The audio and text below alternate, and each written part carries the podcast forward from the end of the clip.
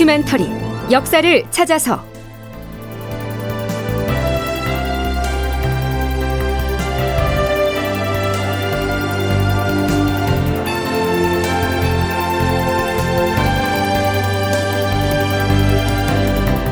제 1104편. 전쟁의 위기에도 궁궐공사는 멈추지 않았다. 극본 이상락, 연출 황영선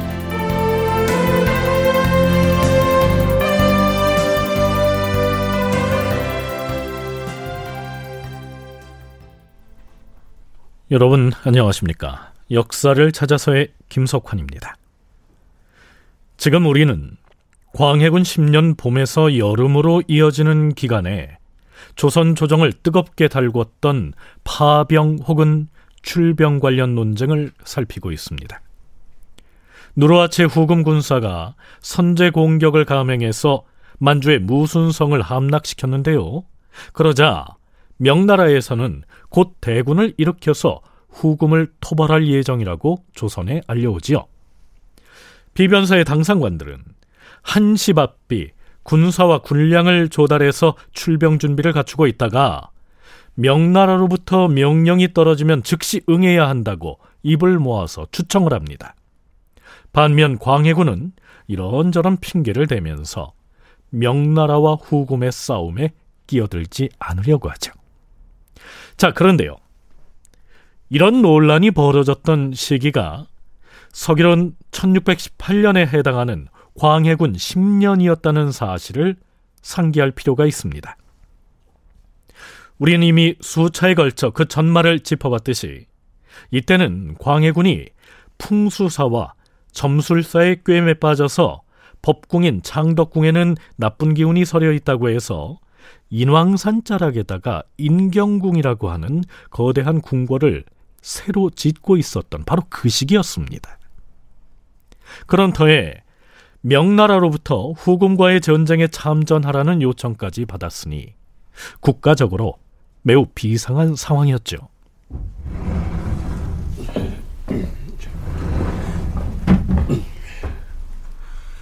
주상 전하, 심눈이 상소문을 보내왔사옵니다. 심돈이라면 선수도감 제조 그 심돈 말인가? 그렇사옵니다, 전하. 왜? 인경궁 공사에 무슨 문제가 생긴 것인가? 그것이 아니오라. 중국의 군사를 보내는 문제와 관련해서 궁궐 공사를 선수도감의 제조가 그 바쁜 와중에 무슨 연유로 출병 문제 운운한다는 말인가? 상소문을 가져와 보라. 예, 전하.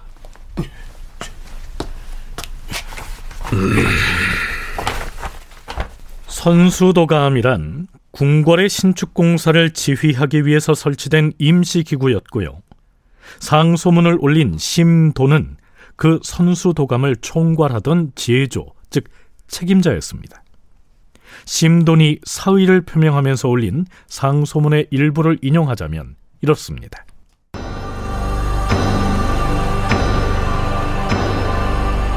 전하, 지금 중국의 요동 군문에서는 우리에게 총을 쏠 줄 아는 포수 7천을 요구했다고 하였는데 우리가 그 숫자대로 다 들어줄 수는 없다 하더라도 최소한 5, 6천은 보내야 할 것이옵니다. 만일 5천 병력을 출동시킬 경우 전쟁 장비를 짊어지고 가는 인원은 그 두 배인 1만 명이 필요할 것이옵니다. 주상 전하, 그 많은 병력을 어떻게 징발할 것이며 군대에서 소요될 양식은 또 어떻게 마련하고 그 군량을 그 먼 곳까지 또 어떻게 수송을 한단 말이옵니까? 전하, 우리나라와 같은 변두리의 작은 나라에서 1만 명의 군사를 일으켜서 천리박 국경 너머로 내보낼 경우 민심은 극도로 흉흉해지고 나라 안이 심히 소란스러워질 것은 자명하옵니다. 심도는 계속해서 만일 대규모 병력을 중국으로 들여보내고 나면 후금과 국경을 맞대고 있는 압록강이나 두만강 변경 지역의 방어는 어떻게 할 것이냐 이렇게 광해군에게 반문합니다. 그러고 나서 심도는 이렇게 주청을 하죠. 전하, 근년에 나라의 크고 작은 공사가 연달아 시행되는 바람에 부역이 무겁게 부과되고 있어서 전국 팔도에서 백성들의 원망과 한탄이 그치지 않고 있어옵니다. 자고로 발이 차면 가슴을 상하게 하고 백성의 원망이 깊어지면 나라가 상하게 된다는 말이 있어옵니다. 지금 백성의 원성이 크게 달하였는데 이를 어찌해야 하겠사옵니까? 그런데 불행하게도 또 다시 전쟁을 치러야 할 상황이 되었사옵니다. 예로부터 전쟁과 토목공사는 동시에 거행할 수가 없다 하였사옵니다. 한편으로는 전쟁터에 나갈 군병을 징발하고 다른 한편으로는 백성들을 동원해서 나무와 돌을 운송하게 한다면 나라 형편이 어찌 되겠사옵니까? 영차, 영차하는 인부들의 외침이 원근 지역을 진동시키고 거기에다 전장으로 끌려가는 사람들의 통곡 소리가 길을 메우게 된다면 그 분위기가 어떠하겠사옵니까? 그러다가 국가의 근본이 먼저 무너지지 않을까 두렵사옵니다.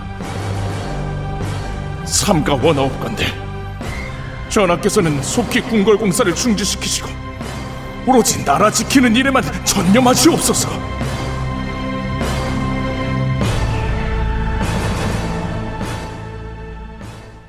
선수도감 제조인 심돈의 이 절절한 상소에 대해서 광해군이 내려보낸 대답은 이랬습니다. 인경궁의 신축 공사는 이미 절반이나 추진하였는데 이제 와서 어떻게 정지시킬 수가 있겠는가? 과인이 형세를 보아가며 처리할 것이니 사직하지 말고 마음을 다하여 직무를 수행하라. 제 아무리 비상 상황이 도래해서 백성들의 출혈이 심하더라도 궁궐의 역사만은 중지하지 않겠다는 겁니다. 자, 그렇다면 광해군이 백성들의 부담과 희생을 염려해서 파병에 소극적이었다. 자, 이런 일부의 해석은 설득력을 잃게 되는 것 아닐까요?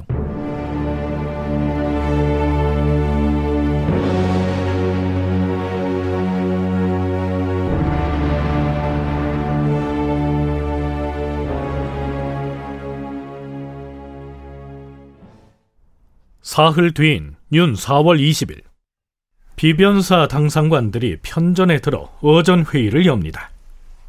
어, 요동의 군문에 보낼 자문의 문구는 아직 완성하지 못하였는가? 전하, 아직 몇 가지 표현을 두고 비변사에서 의견 일치를 보지 못한 대목도 있고 또한 이 자문을 가지고 간 사신에게 중국 측에서 이런저런 질문을 해올 경우에 어찌 대답을 해야 하는지도 그 지침을 미리 정해야 하옵니다.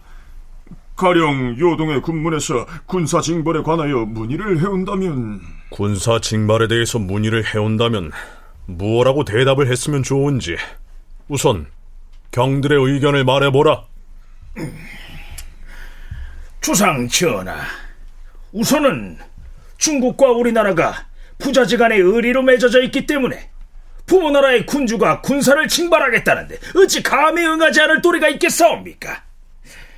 더구나 우리 조선은 임진 전쟁 때 중국으로부터 구원을 받았으므로 오늘의 우리가 다시 있게 된 것은 모두가 황제의 은혜인데 어찌 감히 있는 힘을 다해서 응원하러 가지 않겠사옵니까?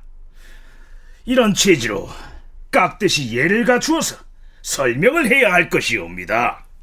그러한 예를 갖추어야 한다는 것을 누가 모르겠는가? 그런데 우리의 사정이 중국에서 원하는 수의 군사를 즉시 파견할 처지가 아니지 않은가? 그러하옵니다, 전하. 요동에 보내는 자문에다 지금 우리나라는 남쪽에서 언제 쳐들어올지 모르는 외적과 북쪽의 변경을 노리는 오랑캐들을 방비하는 것만으로도 벅차다. 따라서 수천 명의 군사를 징발한다는 것은 나라의 형세상으로 지극히 쉽지 않은 일이다. 더구나 후구 모랑캐의 소굴이 우리나라와 근접되어 있는 만큼 중국이 정벌에 나서면 오랑캐들이 그 빈틈을 타서 우리나라로 몰려올 것이니 국경의 수비를 튼튼히 하여야 환란을 면할 수 있을 것이다. 이런 점을 강조해야 할 것이옵니다. 자, 여기서 잠깐 고려대 한국사 연구소 장정수 연구교수의 얘기 듣고 진행하기로 하지요.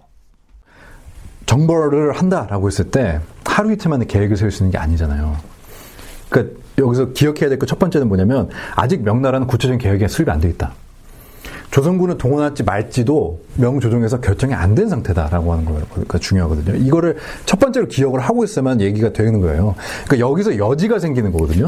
그럼 우리가 출병을 안 할 수도 있겠네? 이런 거죠. 그러니까 찬반론이 아니에요. 이게 가겠다 말겠다가 아니라 어, 우리가 당연히 명분상 협력은 해야 되는데 군대를 아예 요동으로 내보낼 건지 아니면 차라리 우리 변경을 지키면서 누르하치가 아 우리를 의식해서 명나라의 전력을 못하도록 견제 역할만 할 것인지를 결정하는 거지 돌까 말까가 아니라는 거죠. 당연히 도와야 되는 거죠. 여기서는 광해군도 이견이 없는 것이고. 조선은 명나라에 조공을 바치고 명나라로부터 책봉을 받는 제후국으로서 명나라가 구원군을 요청하면 거기에 응하는 것은 당연하기 때문에 광해군과 신하들과의 이 대립을 파병 찬반 논쟁으로 봐서는 안 된다. 이런 얘기입니다. 자, 비변사 대신의 얘기 좀 더 들어보시죠. 전하, 중국에서 우리와 군사를 연합해서 후금을 치겠다고 하는 이상 응하지 아니할 수는 없사옵니다. 하오니 그동안 준비를 갖추고 있다가 황제의 치규가 도착하는 날을 기다려서 응원하러 가겠다. 이렇게 쓰는 것이 좋겠사옵니다. 그 밖에 예상 외의 질문을 해오면 사신이 임기응변으로 잘 대답을 하면 될 것이옵니다. 오, 그렇지. 황제의 칙서를 받고 난 그 다음에 군사를 보내 응원하겠다. 이러한 뜻으로 문장을 만들어서 작성하는 것이 타당할 것이다. 칙유는 황제의 명령이고요. 칙서는 그 명령을 기록한 문서죠. 칙서를 받고 나서야 지원 요청에 응하겠다는 얘기입니다. 칙서는 중국 황제가 발급하는 문서들 중에 하나였다. 조선과 중국의 외교 관계에서 발생하는 각종 현안에 대하여 여러 형식의 문서가 오고 갔는데 황제가 조선 국왕에게 전달하는 문서들 중에서 가장 중요한 문서가 바로 칙서였다. 중국과 조선의 외교적 현안에 대한 최종적인 결정 문서의 성격을 지녔다. 중국 조정의 예부나 병부 등에서 보낸 자문과는 달리 황제의 문서인 칙서가 도착하면 조선에서는 일정한 의식과 절차를 거쳐서 엄숙하게 접수하였다. 아직까지는 명나라의 요동군 사령부격인 요동 군문에서 출병 준비를 하라는 문서만을 보내왔는데요. 그 문서는 칙서가 아닌 자문이었죠. 그러니까 광해군이 애당초에 경솔하게 군사를 출동시켜서 후금 공격에 나서지 말고 다시 잘 헤아려서 만전을 기하도록 하시오. 자, 이러한 충고성 발언을 답장에 쓰라고 한 것도 중앙조정의 황제에게 보내는 문서가 아니라 요동 지방을 관장하는 지방 관하에 보낼 문서였기 때문이었습니다. 자, 이제 광해군은 북경에서 황제가 직접 칙서를 보내서 구원 요청을 해야 군사를 지원하겠다. 이렇게 방침을 세운 것이죠. 서강대 계승범 교수의 얘기 들어보시죠. 이 파병 요구는 북경에서 황제가 칙서를 보낸 게 아니라 원정군 사령관이든 양호라거나 요동에 와 있던 여러 군문의 사령관들이 보낸 거예요. 그러니까 광해군 입장에서는 타이른 것이죠. 니네 보니까 전략이 좀 이상해. 그러니까 북경에 다시 품위해서 좀 전략을 수정하고 좀 신중하게 해라고 해, 좀 해라. 그렇게 말을 한 거란 말이에요. 근데 신하들은 무슨 얘기냐면은 명나라에 대한 사대라는 것이 거의 절대적인 가치였고 조선 왕조가 국제 무대에서 존재할 수 있는 존재 이유 중에 하나이기도 하고 그러다 보니까 아니 군신 관계인데 황제 나라의 사령관이 제후 나라한테 편지를 보내서 우리가 이러이러한 작전을 하려고 하니까 군대 얼마를 보내라 라고 했으면 우리는 보내면 되는 거지. 반면에 신하들은 비록 지원군을 요청하는 문서가 황제의 칙서가 아니라 요동에서 온 자문이라고 해도 결국 황제 휘하의 군 사령부에서 온 것이므로 제후국인 조선으로서는 군말 없이 거기 복종해야 한다. 이렇게 받아들였던 것입니다. 하지만 광해군은 더욱 완고한 태도를 보이죠. 제대로 훈련이 되지 않은 우리의 군졸들을 적의 소굴로 몰아넣는 것은 비유컨대 양떼를 가지고 호랑이를 공격하는 것과 무엇이 다르겠는가? 차라리 우리나라의 입장으로 보면 군대를 압록강 너머로 서둘러 보낼 것이 아니라 그 군사들로 하여금 국경을 튼튼하게 수비하게 하는 것이 나을 것이다. 과인의 생각이 이러하니 우리의 실정을 10분 완곡하게 표현을 해서 요동군 사령부의 책임자들 하여금 차분히 다시 생각할 여지를 만들어주는 것이 좋을 것이다. 내 견해는 이러하니 비변사에서 잘 상의해서 문서를 만들도록 하라.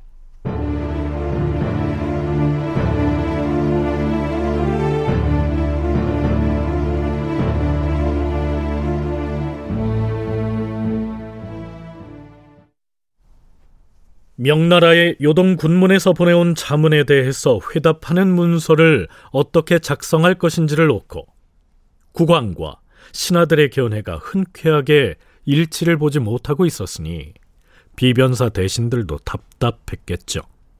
더구나 이 무렵 광해군은 건강이 좋지 못했던 모양입니다. 그래서 비변사 대신들이 다시 주청을 하죠. 전하, 지금 후금 오랑캐가 어떤 흉계를 꾸미고 있는지 가늠조차 할 수 없는 상황인데도 우리는 믿을 만한 방비책을 하나도 세우지 못하고 있사옵니다. 신들이 나름의 의견들을 갖고 있다고 하더라도 그것을 글로 쓰다 보면 마음에 있는 말을 다 아뢰지 못하는 점이 있사옵니다. 그러니 신들이 각각 등대를 하여서 각자의 소견을 진달드릴 수 있다면 조금이나마 조정의 지침을 보완할 수 있을 것으로 사료되오나. 하, 근래 전하의 옥체가 미령하시니. 등대를 한다는 말은요 신하가 임금을 직접 대면하는 것을 말하죠. 신하들이 왕을 일대일로 대면해서 북방 문제에 대한 각자의 의견을 피력했으면 좋겠다. 이런 얘기입니다 이틀 뒤인 윤 4월 22일 광해군은 이런 교지를 내립니다. 과인은 아직도 비변사 당상들의 대체적인 의견이 어떠한지를 알 수가 없도다. 그러니 대신 이하의 모든 신하들에게 헌의를 하게 할 것이다. 단 군사를 징발하는 일에만 국한하지 말고 가령 우리 국토의 서쪽과 북쪽 변방을 어떻게 하면 오랑캐의 침략으로부터 지켜낼 수 있는지 그 방략에 대해서도 상세히 헌의하도록 하라. 헌의를 한다는 말은 대소신료들이 각자 자신의 의견을 적어서 임금에게 아뢰는 것을 말합니다. 모든 신료들의 의견을 수합해 보겠다는 얘기입니다. 조정 신료들에 대한 일종의 어, 여론조사죠. 과연 그 결과는 어떻게 나올까요? 다큐멘터리 역사를 찾아서 다음 시간에 계속하겠습니다.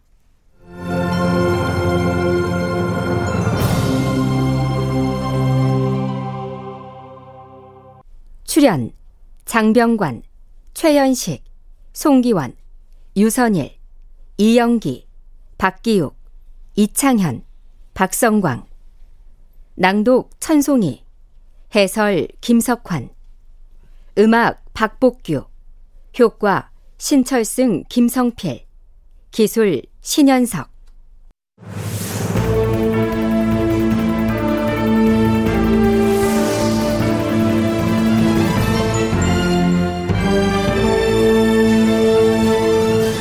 다큐멘터리 역사를 찾아서 제 1104편 전쟁의 위기에도 궁궐공사는 멈추지 않았다. 이상락 극본 황영선 연출로 보내드렸습니다.